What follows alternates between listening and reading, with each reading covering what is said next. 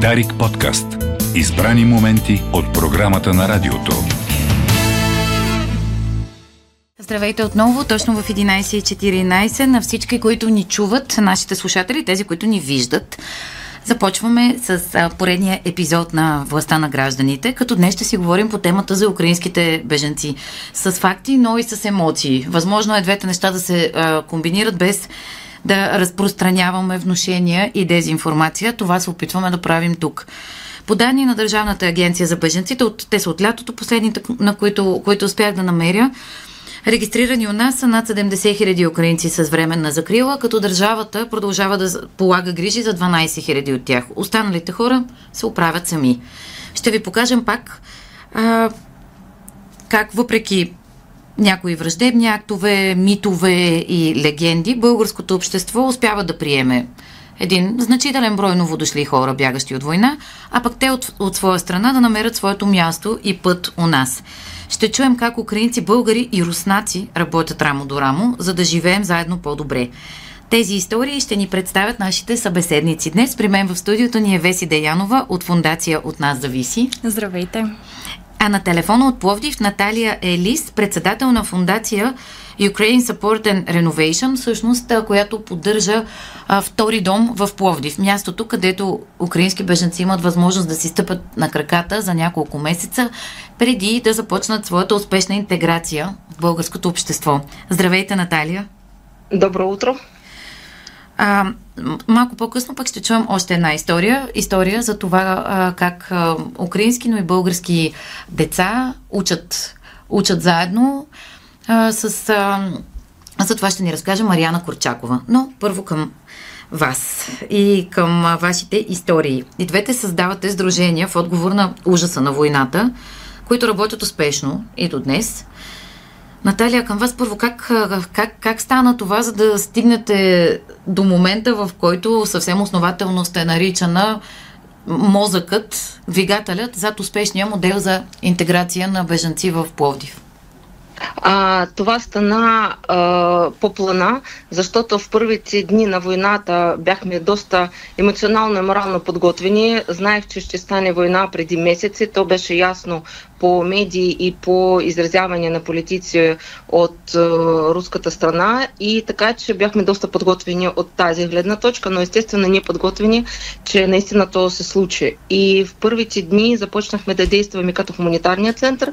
След това, благодарение на почетния консул, Община Пловдив, Общински съвет Пловдив, доброволци, бизнесмени, изградихме една верига детски е, буферни центрове и Община гласува изоставена болница да стане беженския център. Заедно с доброволци, с хора от бизнеса, с българи, с всички хора, наистина изградихме един кът, 5000 квадрата ремонтирахме за година и половина, къде хора могат да получат първия подслон, наистина подкрепа, насочване към работа, към изучение на български язик, адаптация, интеграция, докато те първите месец, месец и половина готвят документи за детските муниципални градинки на децата, е, деца им ходят в нашите буферни центрове центрове, къде се свикват с режима, с хранене, с български язик, защото а, доста деца, те даже не знаят какво е детска градина. Бяха при майката в Украина.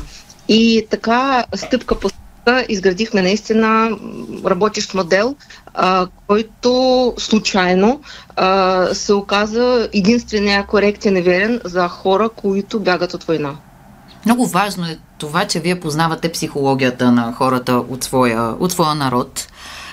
Но изключително изненадващо е колко бързо се случва това. Казвате месец, месец и половина, два. И... Да, да, да. И деца тръгват по български муниципални детски градинки, по училища, а родители търсят работа веднага от първите дни. Обикновено камериерки, судомялни, такива чистачки. Там не трябва да знаеш езика много, трябва да знаеш своята работа. А след това учат езика и или там, къде започват, или в друго място, получават и по изгодна и по, с по-висока плащане работа, а на тяхното място идват нови жени. Тоест става такава вертележка.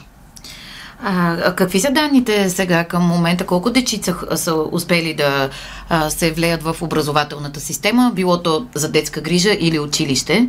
И а, колко човека в момента живеят и работят в а, Пловдив и района? Пловдив района, грубо казано, ние смятаме, че има около 10 000 души, защото ако смятаме по закрила, доста от тях са от крайбрежие и регистрирани или Велхово, или регистрирани Варна, Слънчев бряг, Бургас, т.е. регистрация им от началото на март месец, а след сезона те се местят в Пловдив или даже и по-рано или влизат и правят в София регистрация, а после отиват в Пловдив. Така че на около 10 на хиляди души и на около 700 деца са по училища и 200-250 по детски градинки, български, наши пловдивски. И на около 100 деца са при нас във втори дом и в буферни центрове. Също ги готвим да се влият в приобщаващо образование, защото дете не може да стои само. Дете не може да стои вкъщи, докато родители работят и да е изолирано.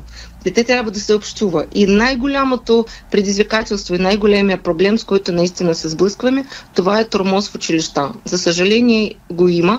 Не е много, но има случаи и ние заедно с психолози, юристи, доброволци помагаме на такива родители, на такива деца, реагираме веднага и за щастие директори са много добри хора, разбират веднага ситуацията и много ни помагат също. Затова в Пловдив мога да кажа, че имаме уникална ситуация, къде даже и най-малките случаи веднага намират подкрепа от всички страни. Работи ли се и с децата, които упражняват турмоза? Защото то, вероятно си има причини за това. Отнош, така, вношения в семейството или изобщо а, така, обществени процеси, които няма как да не подминем. Имате ли представа? Мисля, че изгубихме Наталия. Ще се опитаме да възстановим връзката, но ще... а, може би ще я изберем отново. Това са рисковете на а, дистанционната връзка, но както знаете и разбирате, Наталия Елис имат достатъчно много работа и затова я включваме от Пловдив.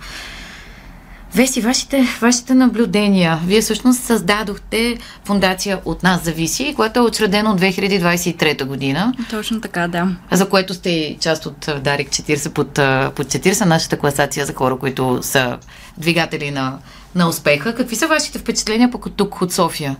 Вие управлявате хуманитарен център, а, в който а, какви хора идват в него всъщност? Какво търсят при вас? Точно така, хуманитарен център. Всъщност ние работим с хора от Украина от самото начало на войната, просто по малко по-различен формат. Бяхме част от хората, които стартираха интеграционния център на Фундация за доброто. С течение на времето осъзнахме, че интеграцията е прекрасно нещо, но също има нужда, да, продължаваща нужда от хуманитарна подкрепа. Някак си хората си мислят, че след а, една, една година по-късно а, трябва да продължим нали, да интегрираме украинците и това е наистина така. А, трябва да се стремим към това, но има хора, които имат нужда от, а, от допълнително храна, от а, допълнително нали, дрехи, хигиенни материали. Всички тези неща, които а, може би някой от нас си представя, че те имат налични. Затова и създадохме центъра, за да подкрепим най-най-уязвимите. В момента в центъра идват от, но, от ам, идват майки с малки деца, деца, които не намират място в детските градини в София, не намират... София, за съжаление, е съвсем различен сценарий. Тук няма места достатъчно, включително и за българските деца. Точно така, да. Камо ли пък за беженски точно Въпреки, така. че да, то е тото тук, може да те приемат, може да не те приемат. Да, има квартали, в които а, има свободни места, но като цяло е изключително трудно и това означава, че тези майки, които са с, с по-малки деца, деца в а, а, година за детска градина, нямат а, възможност също да оставят децата си някъде. А, така се случи, че всъщност след началото на войната пък наймите се увеличиха стремглаво и това означава, че една жена, която работи в по-низко платена, а, има по-низко платена работа, няма възможност хем да плаща нали, найем, храна, ток, парно, всичките тези неща, които и ние плащаме, но няма и къде да си остави детето. И това означава, че, а, че много от тези жени всъщност няма откъде да вземат прехрана, няма откъде да вземат храна, няма откъде да вземат памперси, няма откъде да вземат много от нещата, които ние имаме за даденост. Да, действително ситуацията в София като един двойно многомилионен град е а, доста сложна. Може би именно за това, както спомена и Наталия Елис, доста хора примерно се регистрират в София, но разбират, че в Пловдив има по-добри възможности за тях. А в момента а, продължават ли да идват Наталия при вас хора и директно от Украина? Да, всяка седмица пристигат нови хора от 5 до 10 семейства, влизат в Пловдив, някои се остават, някои тръгват напред, но м- сега 50 на 50 от крайбрежие от Украина в Пловдив пристигат хора и оттам и оттам.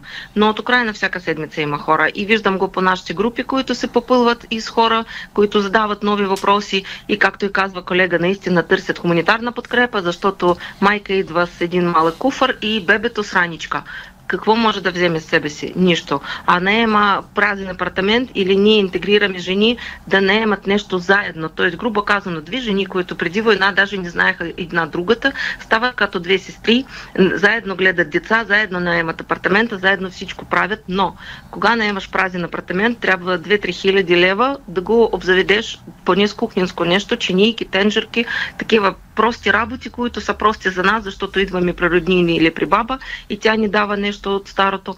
А тези хора няма къде да дойдат, освен като при хуманитарните центрове. И за това ние също имаме хуманитарния център и много сме благодарни за обувки, за одеяла и за храна, и за бебешки е, дрежки и храна, които хора на нас ни подаряват. И плодове носят хора от своите градинки. И наистина храним и децата, и стари възрастни баби, които също не могат да работят, а също бягат от войната, защото основната част от хора, които идват при нас, поне това, което аз виждам, са таврийски бесарабски българи и тяхните роднини. Е, за това бързо намират работа, те говорят български язик. И украинци от Херсон, Мариупол, Хариков, Днепър, такива градове, къде има наистина обстрели и селище покрай тях – Запорожие, всички тези райони на източна Украина, всички хора оттам сега бягат е, в Европа и естествено в България също. И търсят работа. Първо на крайбрежие, защото беше по-лесно и по-изгодно плащане и те живели при хотели и работили там. А сега идват в дълбочина, Велико Търнова, Стара Загора, Пловдив, София, Асеновград, такива градове, къде могат да намират работа някои тръгват на ски курорти, там ще работят. Тоест хора наистина не стоят на място, не просто така чакат нещо, а наистина се стараят да намират работа и да не стоят на гърба на българската економика, а дават някои приноси от себе си. А, действително е една от най-големите бариери пред а, това а, хората да се интегрират на пазара на труда, особено предвид, че това са най-вече майки с а, деца. В София специално е липсата на адекватен достъп до детска грижа. А сега ще чуем а, репортажа на Мариана Корчакова, а, която разказва за а, това как, а, как една рускиня, Анна Хакман, а, организира летни школи за ученици и целогодишна занималня за по-малките а деца, всъщност съвсем наблизо до, до, а, нашето, до нашето студио. Ще помоля и нашите събеседнички да изслушат репортажа, ще, ще го коментираме после.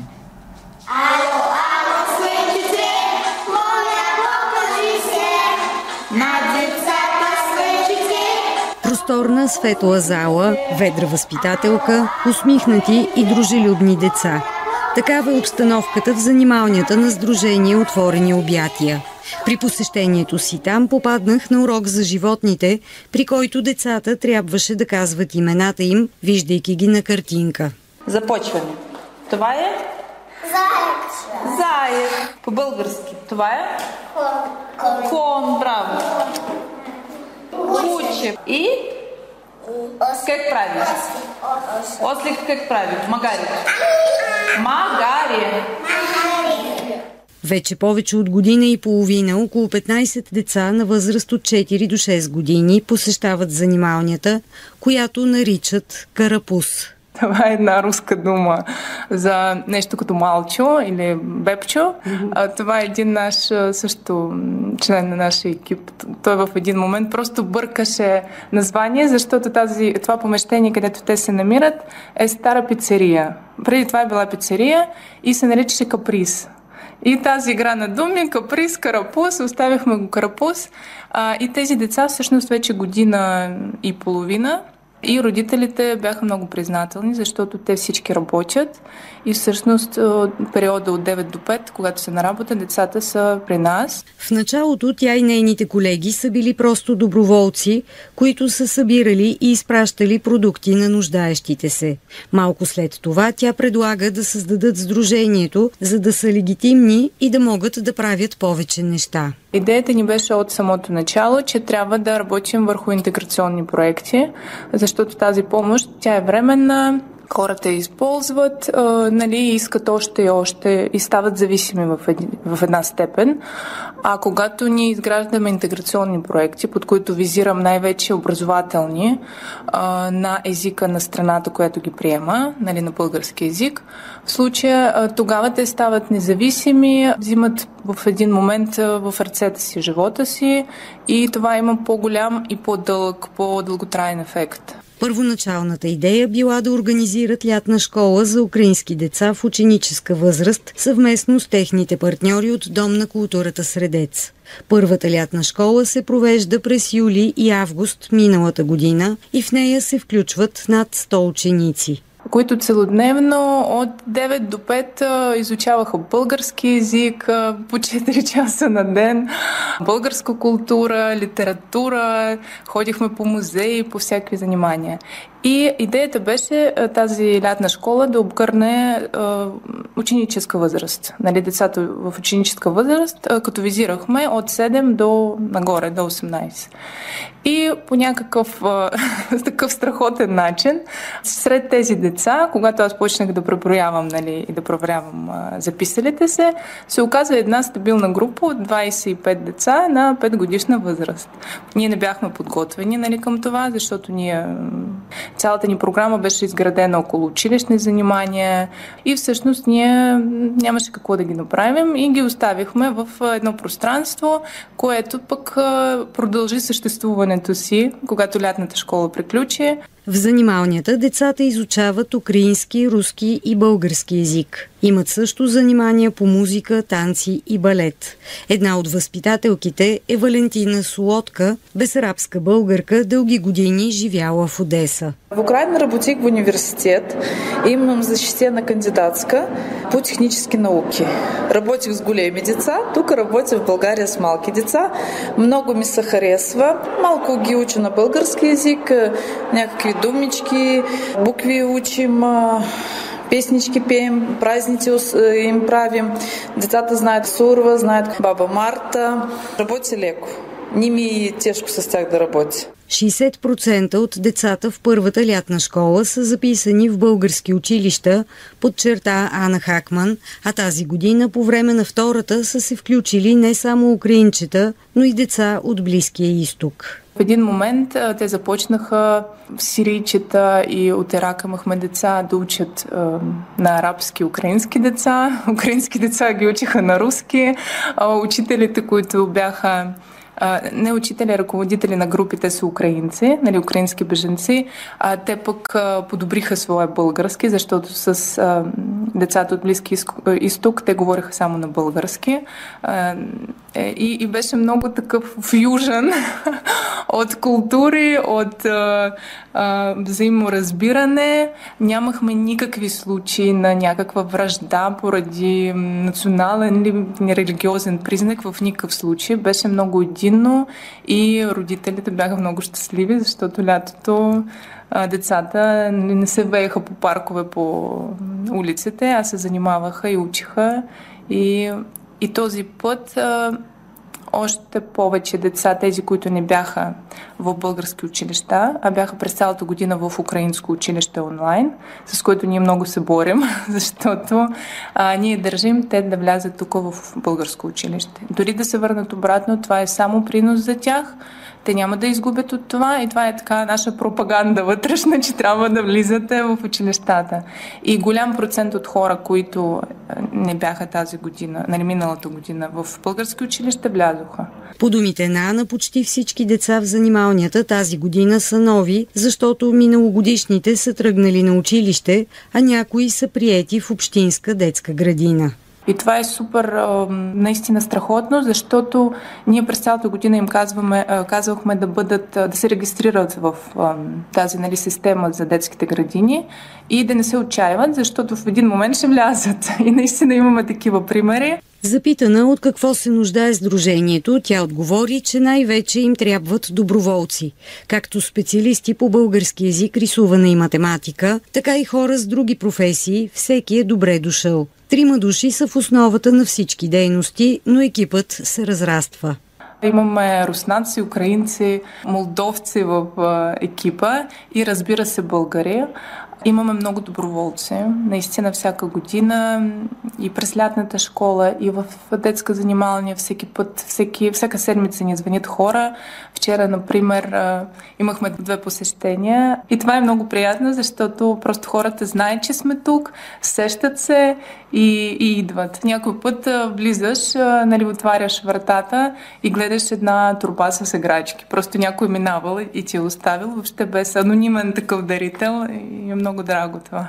До войната в Украина Ана не се е занимавала с работа в помощ на бежанци или други маргинализирани групи. Конфликтът отключва тази нейна потребност да помага на хората, а помощта й се изразява в обучението на децата, които са предимно от Украина. Разбира се, а, има този нали, аспект, че моята държава, която аз много обичам и съм патриот и винаги бях, а, изведнъж нали, от, а, от нещо, което носи култура и по света и нали, една история глобална такава, става агресор нали, в Независимо нали, каква е причина, кой е прав и кой, е, нали, кой не е прав, аз не съм политолог, не съм дипломат, нали, за да преценям и никога не давам оценка. Обаче това е някакво клеймо, което в момента лепват нали, на всички руснаци. И разбира се, в някаква степен това е, може би, моя начин а, да се справя с този стрес а, и да се справя, нали, да се по някакъв начин да се, ако може да го кажем, оправдая а, пред а, нали, тези хора, че всъщност не всички подкрепяме тази нали, инвазия и а, това със сигурност. Но в процес на работата а, нещата толкова се разширяват, нали, съзнанието ти толкова се разширява, че ти разбираш, че а, такива неща като дали е украинец, дали е руснак, нали, дали е сириец, няма никакво значение. Просто това са едни деца, това са едни хора, които са лишени от своя дом. И ти просто някакси инстинктивно започваш да, да помагаш а, и, и влизаш в този нали, кръговрат и не може наистина да се спреш вече. А, и този ефект съм забелязвала нали, при при най-различни хора от най-различни националности. Всички деца по света трябва да имат достъп до образование, защото то дава път. Категорична е Ана Хакман което ти отваря врати, което ти дава възможности да станеш какъвто искаш. Нали, това вече е твой избор, а, но когато имаш тази възможност, ти можеш да избираш. Когато я нямаш тази възможност, ти просто зацикляш нали, в а, а, дали е в някакви системи, дали е тоталитарен режим, дали са някакви религиозни нали, а, теми.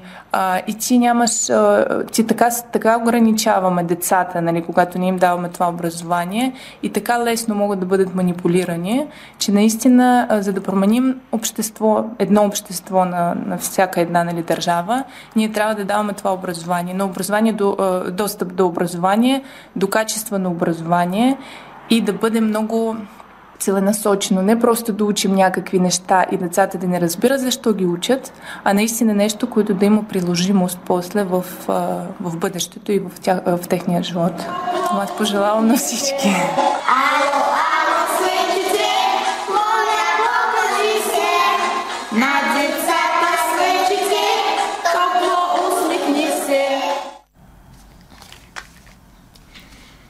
Обратно сме в студиото на Дарик. Пренесохме се в а, така, центъра за деца, управляван от Ана Хакман и нейната фундация Отворени обятия. Наталия, с, а, надявам се, че ни чувате все още добре. Да, да, да, Стана ли ви позната тази атмосфера? Напомня ли ви за вашите а... буферни центрове? Интересно как а, едни хора в различни точки на страната правят сходни неща и намират пътя за, за тези семейства и децата им всъщност. Вярвам, че това е полезно и за българското общество. А, да, наистина сте прави. Нещата доста схожи и повече да ви кажа, че а, бях преди няколко седмици в Женева, къде ООН събра всички НПО-та, които се занимават с украинска и не само украинската кауза и ние говорихме с подобни НПО-та от Чехия, от Германия, от Полша. Всички правим едно и същото. Не само в различни градове, но и в различни страни. Се занимаваме с деца, насочваме ги към училища, социализация, търсим им пътя към висше образование, но за съжаление България е една от единствените европейски страни, която признава деца беженци като чужденци и дете беженец трябва да плати от Украина с време на закрила, не може да бъде приравнено към българи и европейски деца и трябва да плати като чужденец, грубо казано 6-8 хиляди евро на година, там къде в други страни плащат като вътрешни деца, т.е. деца от тази страна, 5-600 лева, както и българи плащат. А, ние се борим за приравняване на статута на тези тинейджери, защото иначе всичко е, е, няма смисъл. Няма смисъл да ходиш на училище, ако не можеш да е, получиш висше образование. Беженец не може да намери 8000 лева и естествено, а в Украина всички деца почти всички деца а, бяха насочени към висше образование. Защото висше образование дава не само диплома, но и начин как да се учиш, как да работиш после, как да търсиш възможности, как да ходиш там, намираш информация и възможности, как да пишеш диплома. Тоест това е 5 години огромен опит, който без висше образование човек няма как да получи. Действително и... е дискриминативно това, още повече, че на... Да, се борим, се борим с това, много се надявам, че ще успеем. Аз, но... само, Наталия, ще ви помоля само да. да... Ще направим една минута пауза за реклама и ще продължим. Да. Видяхме как нещата могат да се случват, но все пак е добре да назовем и проблемите и наистина областите, в които нашата държава може да подпомогне по-добре а, хората, които търсят своето място в нея. Здравейте отново, часът 11.43. Припомням ви нашите събеседници. А, а, днес в, а, говорим си за успешните модели за интеграция на беженци, най-вече украинци, разбира се, но както чухме, а, по някакъв съвсем естествен и органичен начин тези общностни центрове, където деца да могат да учат, стават притегателна сила и за други дечица от различни националности. При мен в студията е Веси Деянова от фундация От нас зависи, а на телефона Наталия Елис, създателка на а, беженския център за, за прием на беженци, втори дом в а, Пловдив, но и много повече. Човек, който успява да задвижи системата в, а, разбира се, с, а, с партньори и самишленици, но системата в Пловдив, така че наистина интеграцията да се случва по един успешен начин. А, Веси, говорихме си нещо с вас в паузата. Колко е важна всъщност местната власт? Наталия после може да ни разкаже и повече, но по всичко личи, че община Пловдив е доста така добре реагирала към идеите. Ако, ако не беше успешен този модел, украинците нямаше да отиват доброволно на там. Какво е положението при вас в София с вашите идеи? Ами, по, малко по-различно. Всъщност, според мен, местната власт е изключително, изключително важна в това да, да се търси някаква устойчивост на тези пространства и на тези модели за работа. А, ние от самото си регистриране всъщност се помещаваме в частен имот, даден ни от а, фирма а, за недвижими имоти а, за ползване от известно време. Вече си плащаме найем, а, но за да превърнем този модел, модела, който използваме за хуманитарна подкрепа и не само в а, устойчив модел на работа, на нас ни трябва всъщност подкрепа от а, общината или от района. Случай ние сме били на срещи с районни кметове, почти всички районни кметове и до този момент само един а, ни е предоставил така възможност да използваме а, общински имот, който за съжаление просто не ни вършеше работа. Общински имот има, а, те са налични, те просто не се дават. А това е чудесна възможност. А използват ли се за нещо друго, като не се дават? Значи, е... част от имотите се използват, част от имотите не се използват. А, има конкретни квартали, в които седат празни общински имоти, а, които просто не се дават а, на, на различни организации. Предложени имоти, а, предложени ни бяха имоти, които обаче изискват толкова а, голям ремонт, че ние като неправителствена а, организация нямаме имаме възможност да го направим. Тук не става въпрос нали, за боядисване, за, за смяна на някакви неща. Тук става въпрос за цялостен ремонт на покрива, например. А, оправяне на, на много, много важни базови неща, които обаче изискват огромен ресурс, това е- който това нямаме. Е обезопасяване. Точно така. А това е чудесна възможност всъщност а, ние да създадем такива общностни а, центрове, които подпомагат не само конкретна група, примерно украинци, бежанци, а подпомагат и българи, защото и има доста българи, които са в сходна ситуация, може би времена, може би за някои не, и те изпадат от системата.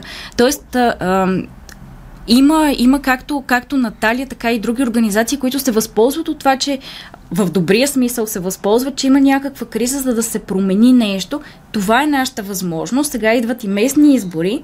Да, да променим нещо, така че да, да си използваме ресурсите, които са налични, да създадем неща, които биха подпомогли много-много хора. Наталия, ако зависи от вас, какво ще бихте променили? Споменахте О. за невъзможността на децата да влизат в украинските да, деца, специално а, да влизат значи... в университет, защото е много скъпо. То не да. само украински, всякакви беженци, предполагам, им е трудно. А, не, ако имаш статут, международен ага. статут на беженец, спокойно влизаш като българин. Но с временна Тоест, закрила не, така ли? А временна закрила не е приравнена към международна закрила. И Ясно. това е огромен проблем. Народно събрание трябва да го приравни. А, и за това, заедно с посолство и с нашите всички НПО-та, действаме в тая посока да намерим начин как да убедим правителство да промени това за деца беженци. Само поне за деца беженци. Има доста а, социални въпроси, които са пропаднали поради тая разлика между статута на временна закрила и беженец, международна закрила. Но това е най-важният въпрос. Втори най-важният въпрос е за доктори.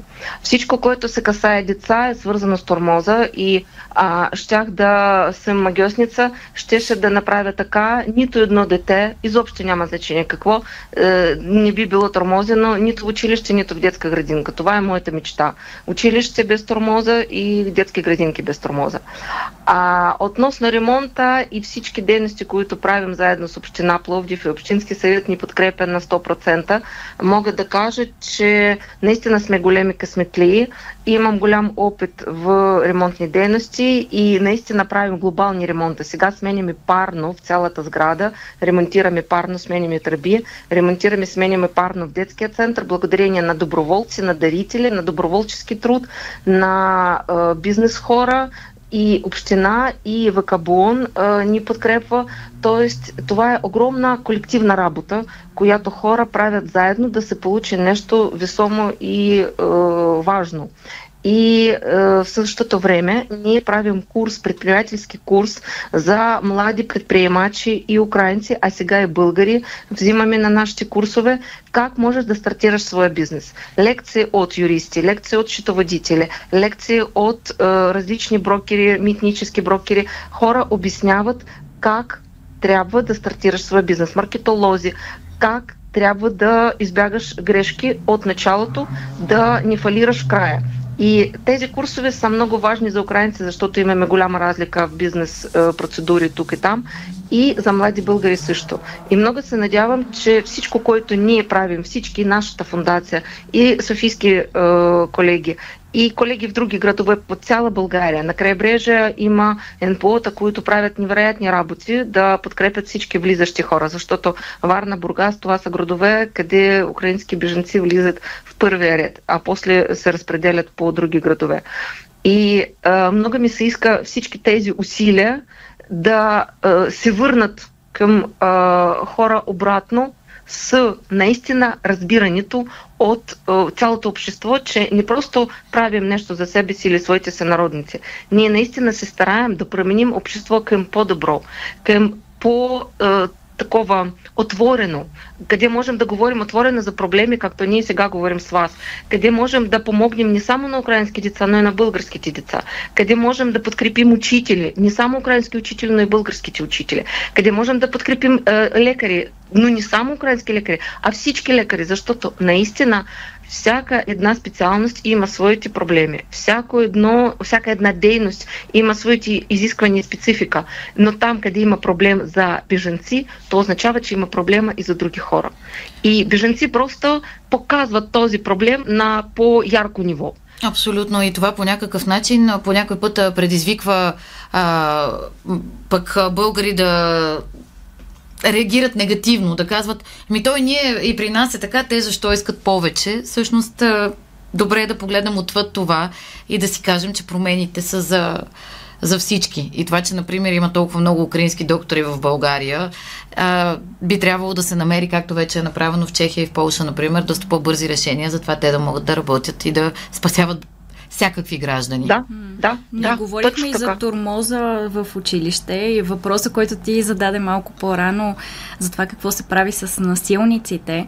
А истината, според мен, е, че тук трябва да се търси много по-широк а, а, широко решение на проблема. Нали, неправителствените организации, те помагат и те правят много неща, а, но моето така виждане е, че за съжаление, то се прави на парче. И се прави на парче, защото една неправителствена организация е ограничена нали, в размаха на, на дейностите си.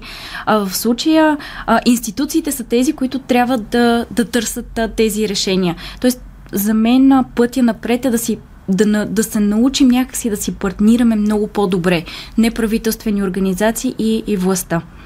Още повече се наистина за такива големи теми като интеграция. Да, неправителствения сектор може за моменти да решава кризи и да запълва дупки, но както става ясно, тук гледаме в дългосрочен план и все пак смятам, че това, което правите е един добър урок за, за институциите, включително и другата история, която чухме. А, наистина забележително е как българи, украинци, а, включително и хора от Русия, както разбрахме, в нашата страна дават пример за приемане и интеграция. Нищо не се случва без проблеми. Радвам се, че това вас не ви отказва. Напротив, изглежда повече ви амбицира. Към нашите слушатели, ако този разговор ви е интересен, ако сте го хванали в а, крачка, може да го чуете и на подкаст на платформата Каузи с а, глас и лице. Още веднъж, кои бяха моите събеседници днес? Веси Деянова от фундация От нас зависи, Наталия Елис, председател на фундация Ukraine Support and Renovation и историята на Ана Хакман, основателка на Сдружение с отворени обятия, което обгрижва а, ученици и по-малки деца в, в София с техните образователни нужди. Това беше всичко от а, Кой говори за днес. А, звукорежисьор бе Мартина Статиев. Аз съм Мария Черешева. Новините продължава да представя Димитър Панев. Останете с него в 12 часа. Желаем ви прекрасен ден. Дарик подкаст. Избрани моменти от програмата на радиото.